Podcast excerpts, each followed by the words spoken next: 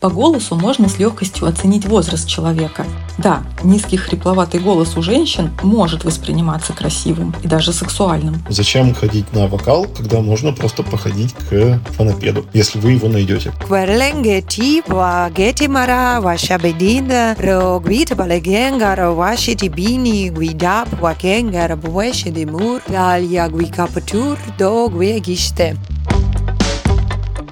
Дорогие слушатели, всем привет! С вами Марина Щутаева, бьюти-журналист и автор подкаста «Контент 40 плюс» для женщин, которые хотят взрослеть комфортно. Тема этого эпизода – возрастное изменение голоса. Вот скажите, какими прилагательными вы бы описали словосочетание «женский голос»? Скорее всего, это будут какие-то слова типа «мелодичный», «звонкий», «напевный». Все это – комплиментарные определения, но актуальны они, к сожалению, лишь до некоторого возраста. Например, вспомните голос вашей старенькой бабушки или пожилой соседки. С большой вероятностью он уже не будет мелодичным. Про возрастной женский голос в книгах пишут так – надтреснутый, а в обычной жизни говорят более просто и более грубо – старческий, то есть более низкий, неровный, возможно, немного хриплый. Если вам близка эта тема, подписывайтесь на подкаст, ставьте сердечки и лайки, оставляйте комментарии. Подкасту это поможет стать заметным, а мне покажет, что я поднимаю действительно важные вопросы.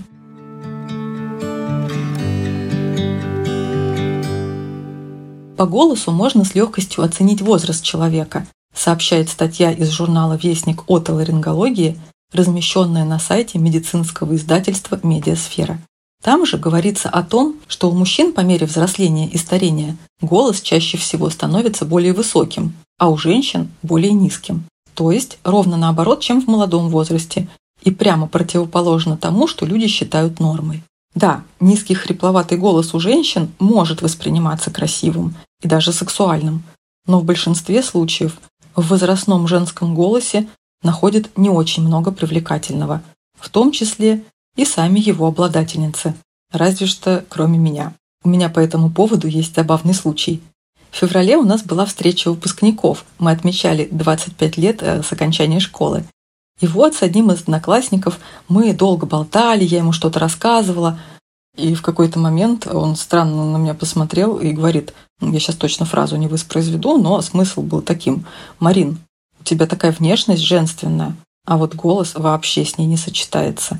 Ну, я посмеялась и вообще ни капли не обиделась. Я не помню, каким был мой голос 25 лет назад, когда мы учились в выпускном классе. Но сейчас, да, он низковатый.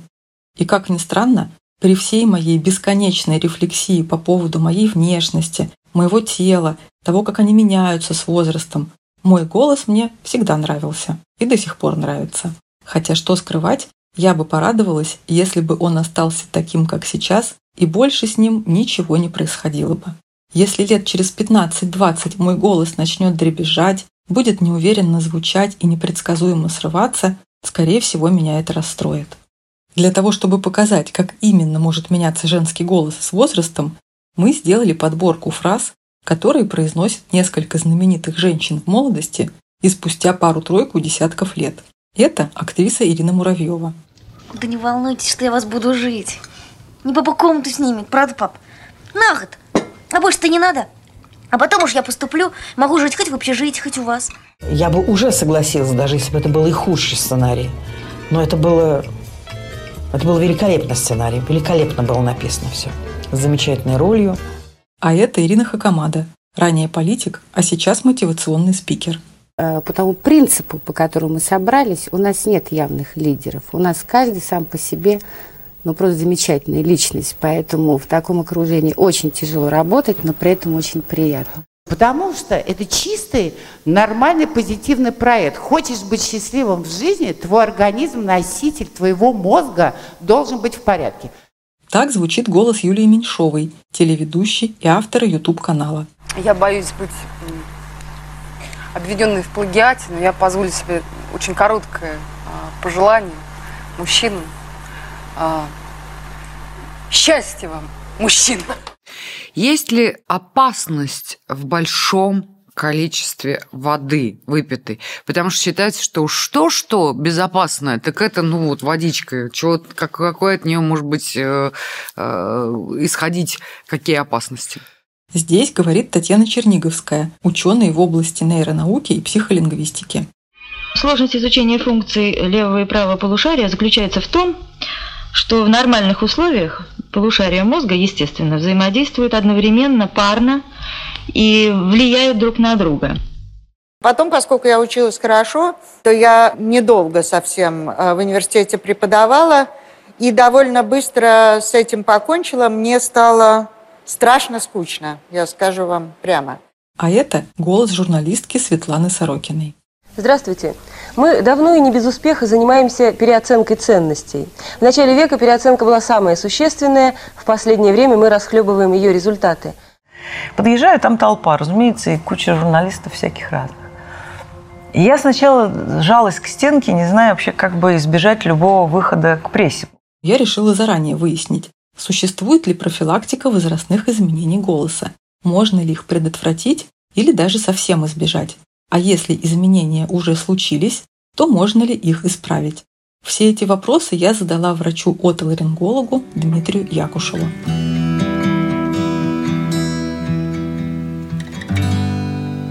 Дмитрий, здравствуйте. Очень рада, что вы с нами сегодня. Первое, что я хотела бы сказать, когда я готовилась к записи с вами, ну, я, в принципе, всегда готовлюсь, но тут как-то особо тщательно получилось, потому что я вдруг поняла, что вообще не знаю и не понимаю практически ничего в области отоларингологии.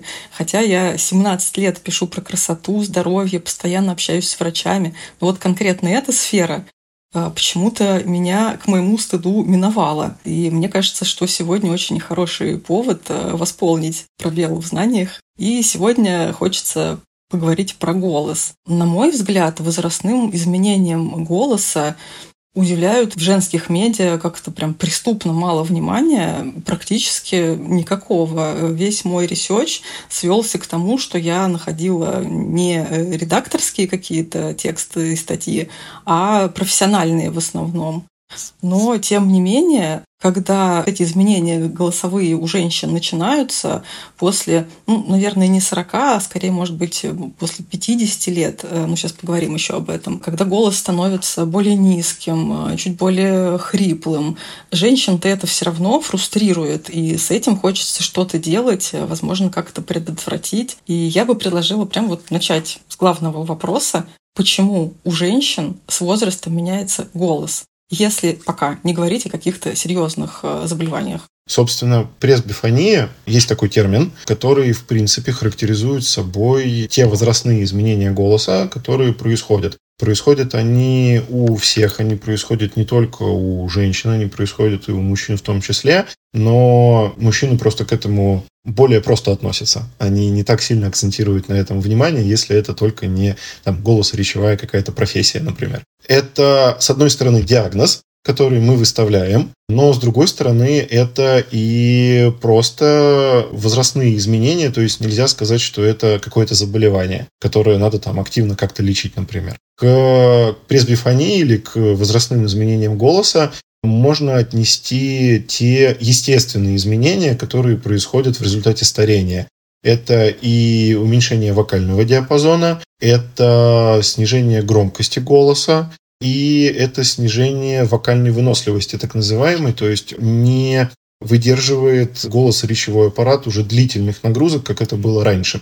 Ну и общее качество голоса, оно тоже достаточно сильно может меняться. А все-таки какие основные причины? Почему с возрастом голос начинает меняться? Слабеют мышцы, снижается плотность, костной ткани, лицевой скелет меняется, да. Связано ли все это с голосом? В первую очередь это действительно слабость мышц, можно даже, наверное, сказать, усталость мышц. Есть такой термин, называется он гипотонусная дисфония, то есть нарушение произношения, нарушение звуковоспроизведения именно из-за снижения тонуса мышц. С лицевым скелетом скорее нет, чем да. Безусловно, да, какие-то изменения в нем происходят, но это все же изменения, опять же, мышц, а не костей. Ну, а судя по тому, что вот голос у людей и у мужчин, и у женщин заметно меняется в подростковый период, получается, что связки, гортань — это гормонозависимые органы или это от гормонов вообще не зависит? Да, от гормонов это тоже может зависеть, и действительно возраст пубертата и возраст изменения голоса тому подтверждение. И, собственно, вот те изменения гормональные, которые происходят в период пубертата, это действительно подтверждение тому, что гормоны на голос и на голосоречевой аппарат на наш влияют. Собственно, те же гормональные колебания, только уже происходящие во время менопаузы, они могут достаточно сильно повлиять, да, на голосовые складки и привести к изменениям качества и функции голоса. А еще вы говорили, я слышала словосочетание «образ жизни». Насколько важную роль в этом образ жизни играет? Там, не знаю, те же вредные привычки вроде курения, возможно, там употребление алкоголя. Да, на самом деле достаточно выраженное влияние они оказывают во взрослом возрасте. Курение прям очень сильно влияет, потому что на фоне курения может происходить, давайте назовем это хроническим раздражением и воспалением, чтобы не вдаваться в процессы патогенеза. Да, хроническое раздражение и воспаление голосовых связок, в результате чего голос становится хриплым. В результате этих же процессов происходит увеличение выработки слизи, повышается риск развития различных заболеваний голоса речевого аппарата. Да? Не зря на любой упаковке с сигаретами написано, что курение вызывает рак. Более часто встречаемое, чем рак, это так называемые узелки голосовых связок. Это маленькие наросты на связочках, которые, в принципе, не влекут за собой какой-то тяжелой соматической патологии, но при этом достаточно выраженно снижают качество жизни. Они могут происходить, и они могут достаточно сильно влиять на качество вокала и на выносливость, опять же, да, голоса речевую. Важным моментом является влажность воздуха в той среде, в которой вы там живете, работаете, потому что когда организм обезвожен, то голосовые связки могут стать достаточно сухими и менее податливыми. Соответственно, на эффективность их вибрации, а голосовые связки, помимо того, что двигаются в разные стороны, они еще и вибрируют с определенной частотой. Соответственно, вибрация может быть не настолько эффективная, как хотелось бы. Поэтому здесь, с одной стороны, надо не забывать про потребление достаточного количества воды и помнить про то, что влажность воздуха в помещении, в котором вы живете, работаете или, в принципе, длительно находитесь, она должна быть где-то около 45-60%. Сюда же, кстати, можно отнести уменьшение потребления кофе и алкоголя, потому что они могут влиять на вот это вот обезвоживание, так скажем. Есть еще такое понятие, как гигиена голоса, это туда же, это, скажем так, соблюдение здоровых вокальных привычек и сведение к минимуму напряжения голоса. То есть здесь нужно соблюдать баланс между криком, шепотом, потому что резкие переходы от одного состояния к другому, например, могут достаточно сильно напрягать голосовые связки, и они быстрее устают, скажем так. Поэтому достаточный отдых для голоса речевого аппарата, правильные упражнения для разминки и восстановления сил, опять же, да, голоса речевого аппарата, не ваших, а именно вот звуковоспроизводящих органов, а также, соответственно, понимание, когда может наступить вот эта вокальная усталость и, соответственно, ее предотвращение, они могут играть достаточно существенную роль для поддержания вот этой гигиены голоса. Сюда же тогда, наверное, можно сразу сказать про вокальные техники и тренировки. Контроль дыхания, контроль позы, контроль резонанса, особенно если это какая-то голосоречевая профессия, они очень большую роль в этом плане играют. Ну и не последнюю роль играют здоровые органы дыхательных путей, потому что различные заболевания могут влиять, и могут влиять достаточно сильно. А вы говорили про упражнения, прям вот очень какие-то легкие, можете сейчас рассказать? Суперпростые? Нет, не расскажу, потому что это это...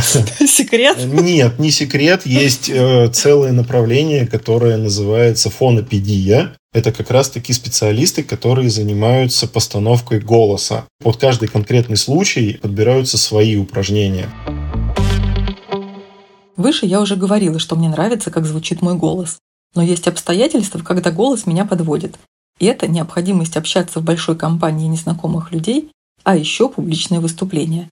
Голос пропадает, потому что пропадает уверенность в себе. А у меня она зависит от множества факторов. Например, хорошее настроение, красивая удобная одежда. Ведь если туфли натирают, а платье стесняет движение, все точно пойдет не так. Конечно, и внешность тоже играет большую роль. Гарантия моей уверенности в себе – это идеальная укладка, красный лак на ногтях и сияющая гладкая кожа. Я не делаю макияж, поэтому ровный цвет лица для меня важен. О том, как внешность влияет на нашу уверенность в себе и при чем здесь домашний уход за кожей, я поговорила с Наташей Черновой, креативным продюсером этого подкаста. Наташа, привет! Скажи, ты всегда была уверена в себе или пришлось над собой поработать? Поделись, пожалуйста, что тебе помогло в этом? Марина, привет! Можно я сначала расскажу историю, а потом отвечу на твой вопрос? Недавно мы гуляли с моей доброй подругой, подкастеркой и журналисткой Дашей Черкудиновой. Обсуждали разные вопросы, в том числе FOMO – Fear of Missing Out – боязнь, что ты пропускаешь что-то важное в жизни, и уверенность в себе. И вдруг Даша говорит: «Ой, да зачем я тебя спрашиваю, ты абсолютно цельная личность, уверенная в себе и без этих всех страхов». Мне было невероятно приятно это слышать, потому что это было сказано искренне и от сердца. И я действительно сейчас так себя чувствую, уверенно. И еще одна история. В 2018 году в связи с одним корпоративным конфликтом мое имя в течение 1 месяца появлялось в разных желтых телеграм-каналах. Меня обсуждали как никчемного руководителя, который разрушил издательский дом. Всем участникам этих постов было наплевать, что я чувствую, правда это или нет. Главное было быстро разнести сплетню. Ну, я насчитал тогда охват поста обо мне где-то под 200 000. После этого я лежала 2 месяца без движения. В прямом смысле лежала. И потом еще 2 года работала с психотерапевтом, чтобы перестать разговаривать об этом событии, в первую очередь с самой собой. Уверенность по 10-бальной шкале была тогда -10. А теперь я вернусь к твоему вопросу. У меня всегда была довольно низкая самооценка, и уверенности не хватало. Что удивительно, я много вкладывала в мозг и не так много во внешность. Сомневалась, как все отличницы, исключительно в интеллектуальных способностях. Поэтому, когда меня поддевали, что у меня большой вес, были такие моменты еще при работе в глянце, а я набрала тогда от гормонов, лечила щитовидку. Меня это не задевало. Ну, подумаешь, большая попа. А вот когда говорили что-то критическое про работу, это ранило. Так и до сих пор. Достижения в делах, в креативе для меня на 1 месте. Но тут надо добавить, что с возрастом, примерно к 45 годам, для меня стала и внешность очень важна. Я сильно похудела, много занимаюсь спортом, ушла в здоровое питание, ну и все такое. Но знаешь, что придало уверенности больше всего? Когда у меня появилось свое дело. Неуверенность разрешила мне сделать свое бюро и подкаст «Взяла и сделала», а наоборот, я сначала сделала, а потом посмотрела на себя в зеркало и сказала: «Ты офигенная». Я продолжаю сомневаться, бояться, стесняться.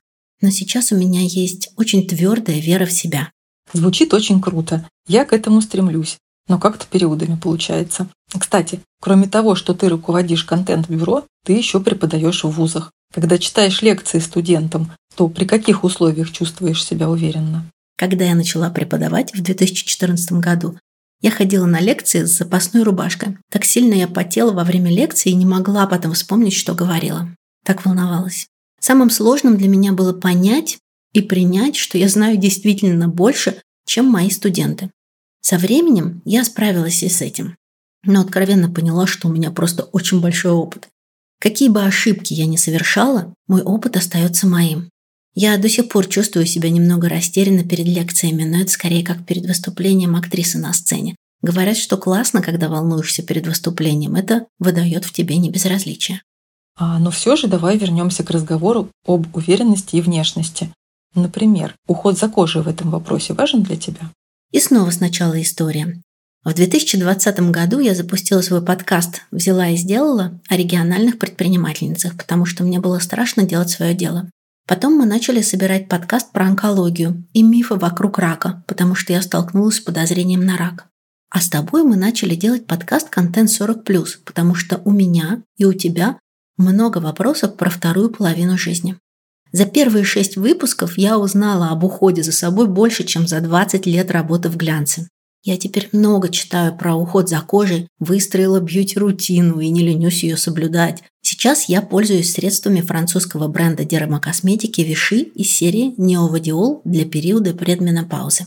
Утром наношу дневной уплотняющий лифтинг-крем для нормальной и комбинированной кожи. У него в составе есть гиалуроновая кислота для увлажнения, проксилан для уменьшения морщин и неоцинамид, который предотвращает пигментацию. Для дополнительного ухода наношу под крем или без него бифазную сыворотку Neovadiol 5 действий для питания и упругости. Еще мне очень нравится ночной крем из этой линейки. Он довольно необычный, потому что охлаждает кожу. У меня пока не бывает приливов жара, но эффект в любом случае приятный, особенно летом. Кстати, сейчас я подбираю себе крем для губ. У меня есть дурацкая детская привычка, которая не подходит взрослой женщине, ковыряю кожу на губах. Стоит о чем-то задуматься, и рука уже возле рта. Для кожи вокруг губ это тоже травматично. Кроме морщинок, еще и сухость, шелушение появляется. Если ты еще не пробовала крем для кожи вокруг губ Neovadiol, то очень советую. В составе здесь есть гиалуроновая кислота, которая заполняет мелкие складочки вокруг губ, а еще жирные кислоты омега. Они тоже нужны для гладкости. Этот же крем предназначен для кожи вокруг глаз, делает ее плотной и добавляет сияние. Такое вот классное средство 2 в 1. А, еще вот что вспомнила по утрам. У меня на шее и зоне декольте складки. Я сплю на специальной подушке, но все равно скручиваюсь в такой эмбрион и люблю, чтобы руки были сжаты близко к лицу. Поэтому утром я, как тот зеленый листочек весенний, вся в складках. Что есть для шеи и декольте? Мне это важно. Люблю расстегивать рубашку на 3 пуговицы. В этой же серии Neovadiol для предменопаузы есть крем Фитоскульпт для кожи, шеи и декольте. Его разработали специально против складок на коже, которые появляются с возрастом и особенно заметны утром после сна. Этот крем возвращает коже декольте тонус и подтягивает ее, так что верхние пуговицы рубашки можешь смело расстегнуть и не переживать. А если говорить о профессии, например, если это певица или преподаватель, который постоянно читает лекции, общается со студентами или учениками и вынужден, в принципе, по работе очень много разговаривать, эти люди раньше или позже столкнутся с изменением голоса? И столкнутся ли вообще? Они столкнутся, но они могут столкнуться с этими изменениями по-разному. То есть здесь вопрос, наверное, не в скорости наступления изменений, а в характере изменения наступления. Потому что если, допустим, взять тех же самых певцов, да, они достаточно активно используют голос-речевой диапазон, перескакивая с низкого тембра на высокий тембр, потому что есть определенные требования по характеру пения в разных жанрах, в разных стилях. Соответственно, это вызывает нагрузку на голосовые связки и может привести к усталости голоса и вот к тем самым певческим узелкам или вокальным узелкам, да, как они еще называются. Если говорить про учителей, то это проецирование своего голоса в каком-то учебном классе или в какой-то учебной аудитории. И длительный период времени, когда этот педагог говорит на одном и том же тембре с достаточно высокой громкостью речи. Соответственно, это уже немножко другие изменения, это больше усталость голоса, то есть именно вокальная выносливость в первую очередь будет страдать. То же самое касается актеров, потому что тут, с одной стороны, проблемы, которые есть у певцов в виде резкого, да, перехода от одного тембра к другому, и если это один дубль, второй дубль, третий дубль съемок, то, соответственно, это и, опять же, достаточная усталость голоса. Поэтому, наверное, актерам в этом плане повезло меньше всего. Ну вот. А я как раз хотела спросить, не надо ли пойти на курсы актерского мастерства, ораторского мастерства или на вокал для того, чтобы, ну, как-то сохранить голос в более или менее том же виде, в привычном для себя. Здесь, опять же, вопрос про какие-то занятия, которые могут помочь этот голос сохранить. И, наверное, ораторское искусство поможет вам поставить просто речь. С вокалом отдельная история, потому что если это вокал, на котором базово изначально будут преподавать вот эти вот как раз упражнения, вот это вот фонопедия, ну, наверное, тогда это имеет смысл. Но зачем как бы ходить на вокал, когда можно просто походить к фонопеду, если вы его найдете, потому что специалист достаточно редкий. А про йогу голоса слышали, что это такое? Можно, полезно, надо ли нам такое? Йога голоса? Да.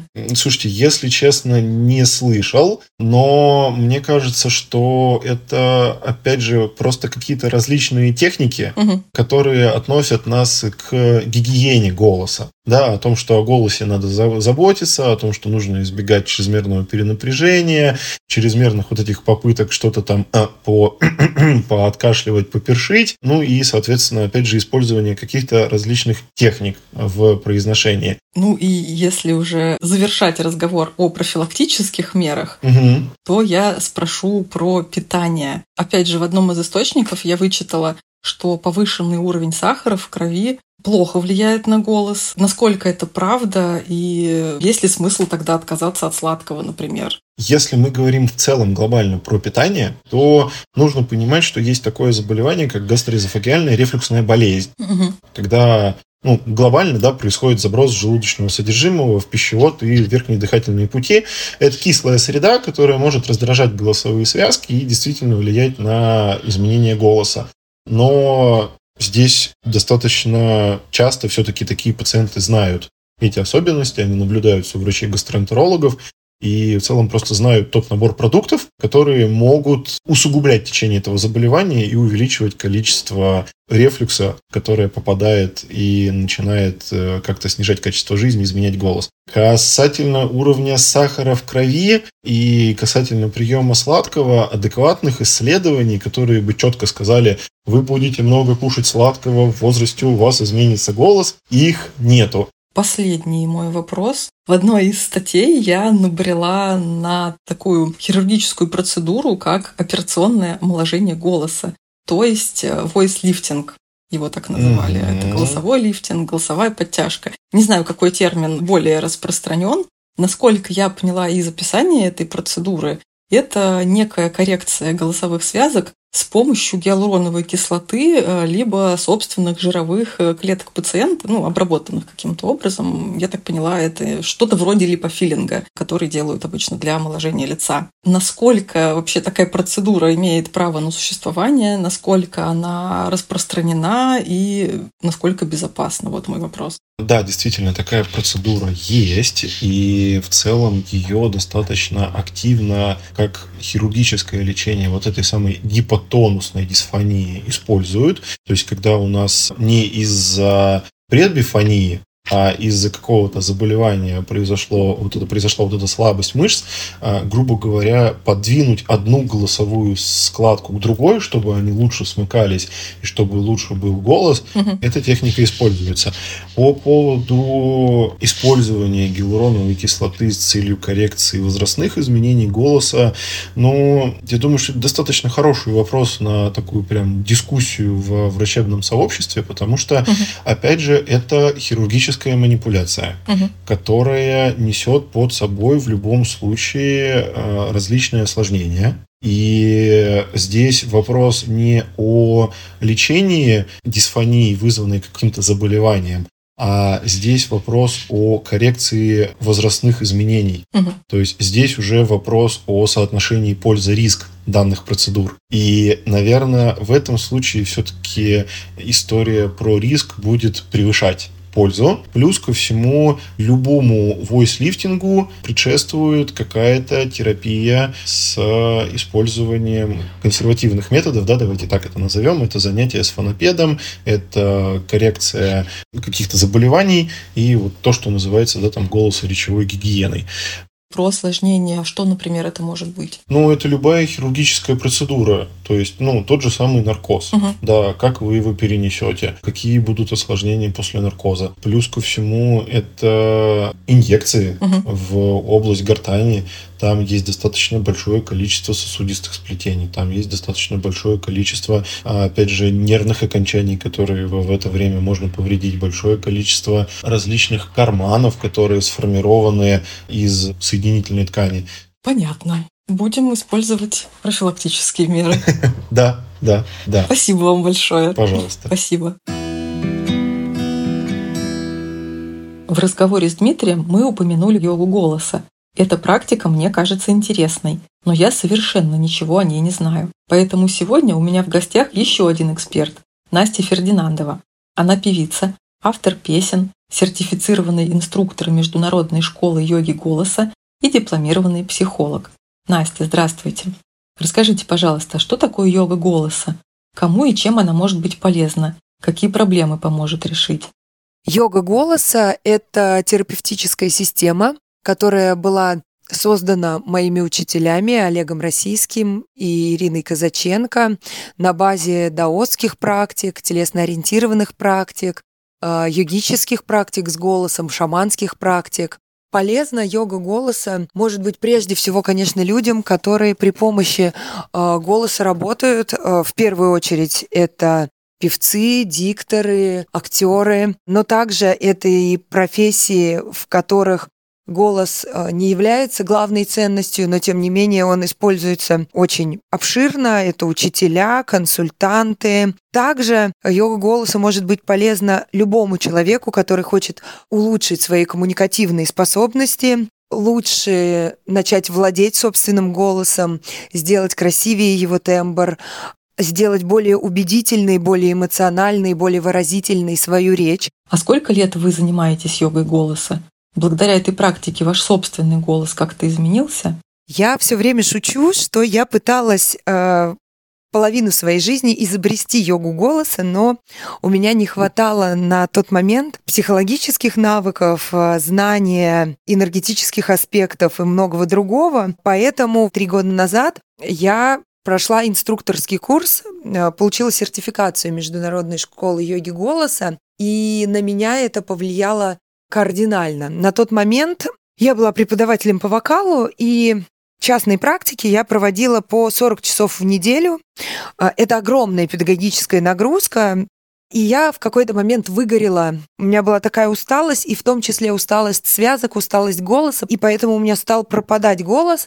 Мне стало тяжело не то, что петь, мне было тяжело даже говорить. Тогда я подумала, если получится через йогу голоса, через практики восстановить голос. Хорошо. Если нет, значит, видимо, мне придется уже прибегать к помощи врачей и, возможно, к каким-то операционным решениям. И случилось чудо. Буквально на 2-й день инструкторского курса я поймала себя на мысли, что я иду и во весь голос пою. И голос льется, голос течет. А мне буквально еще пару дней назад казалось, что уже что я уже никогда не смогу петь так, как раньше.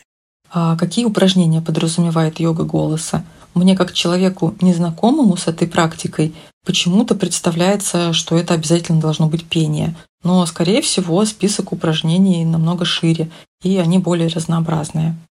Я обычно разделяю йогу голоса на такие 3 инструмента. Во-первых, это осознавание тела через звук, когда, произнося разные гласные или просто озвученные выдохи, мы направляем внимание в разные части тела. Также это бывает связано с упражнениями Александра Лоуэна, то есть на принципе целостного дыхания, движения и звука мы осуществляем какой-то двигательный паттерн, освобождаясь от эмоциональных блоков в легком, в таком звучании, в комфортном, в собственное удовольствие.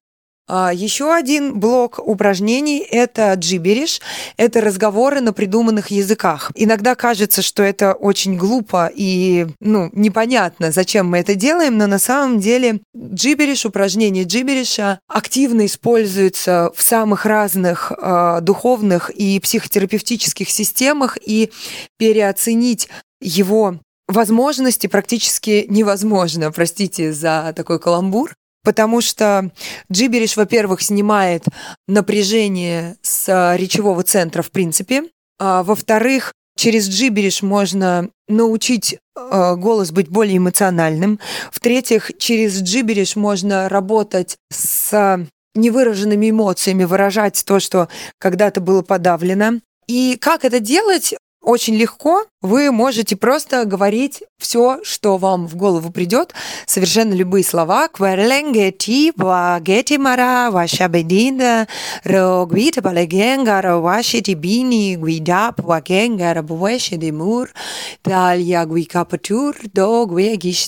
И если вы будете заниматься этим каждый день хотя бы по 5 минут, то вы заметите, как любые проблемы коммуникативной сферы просто исчезнут. И еще один большой пласт йоги голоса – это интуитивное пение, когда к джиберишу мы добавляем еще некоторую мелодику. Настя, а есть 2-3 простых упражнения из йоги голоса, которые можно выполнять самостоятельно, без инструктора? А если такие существуют, то расскажите, пожалуйста, как их выполнить. Первым упражнением я уже поделилась, это упражнение джибериш.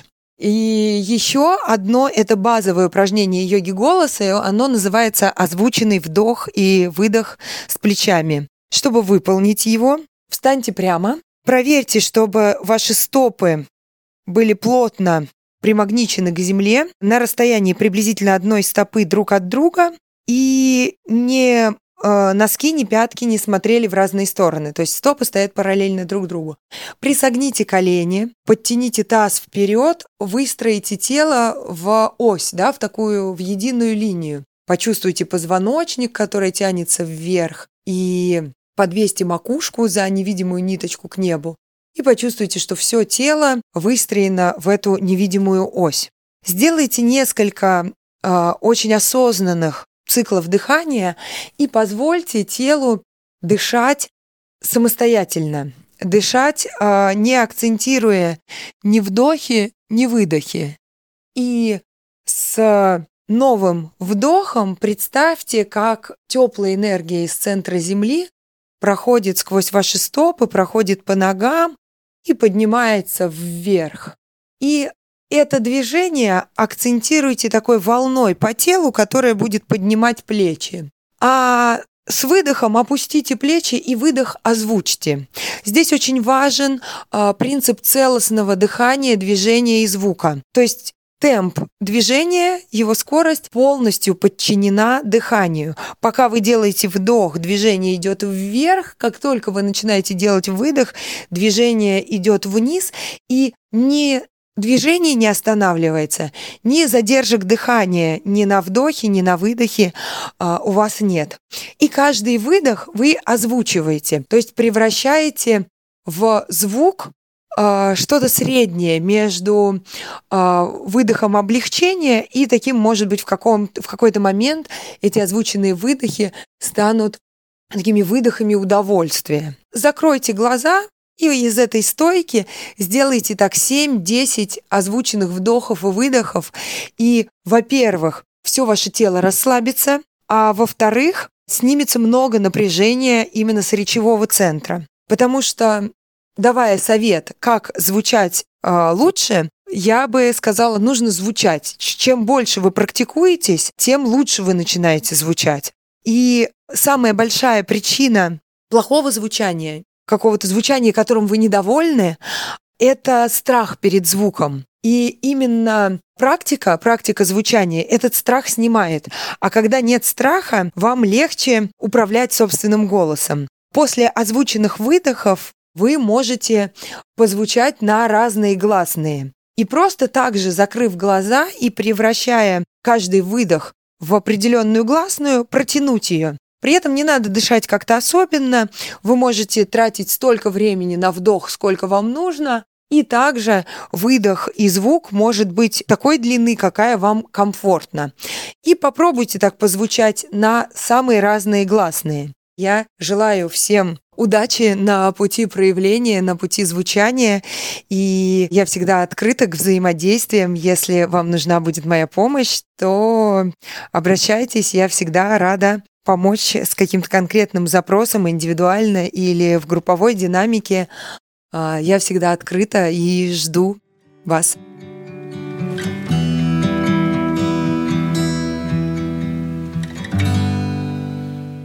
Дорогие слушатели, в этом выпуске мы с вами получили столько полезных советов по сохранению силы голоса, что, наверное, придется сделать конспект, чтобы все их уложить в голове, запомнить и потом применять на практике. Особенно, если профессия предполагает общение и длительные разговоры. Чтобы не пропустить следующие выпуски, подписывайтесь на подкаст на той платформе, где вам удобно нас слушать. Самые популярные приложения – это Apple подкасты, Яндекс.Музыка, Castbox и Google подкасты. В каких-то приложениях вы увидите кнопку «Подписаться», а вот на Яндекс.Музыке нужно поставить сердечко, чтобы получать наши новые эпизоды. И, конечно, я буду рада, если вы порекомендуете мой подкаст вашим друзьям и знакомым.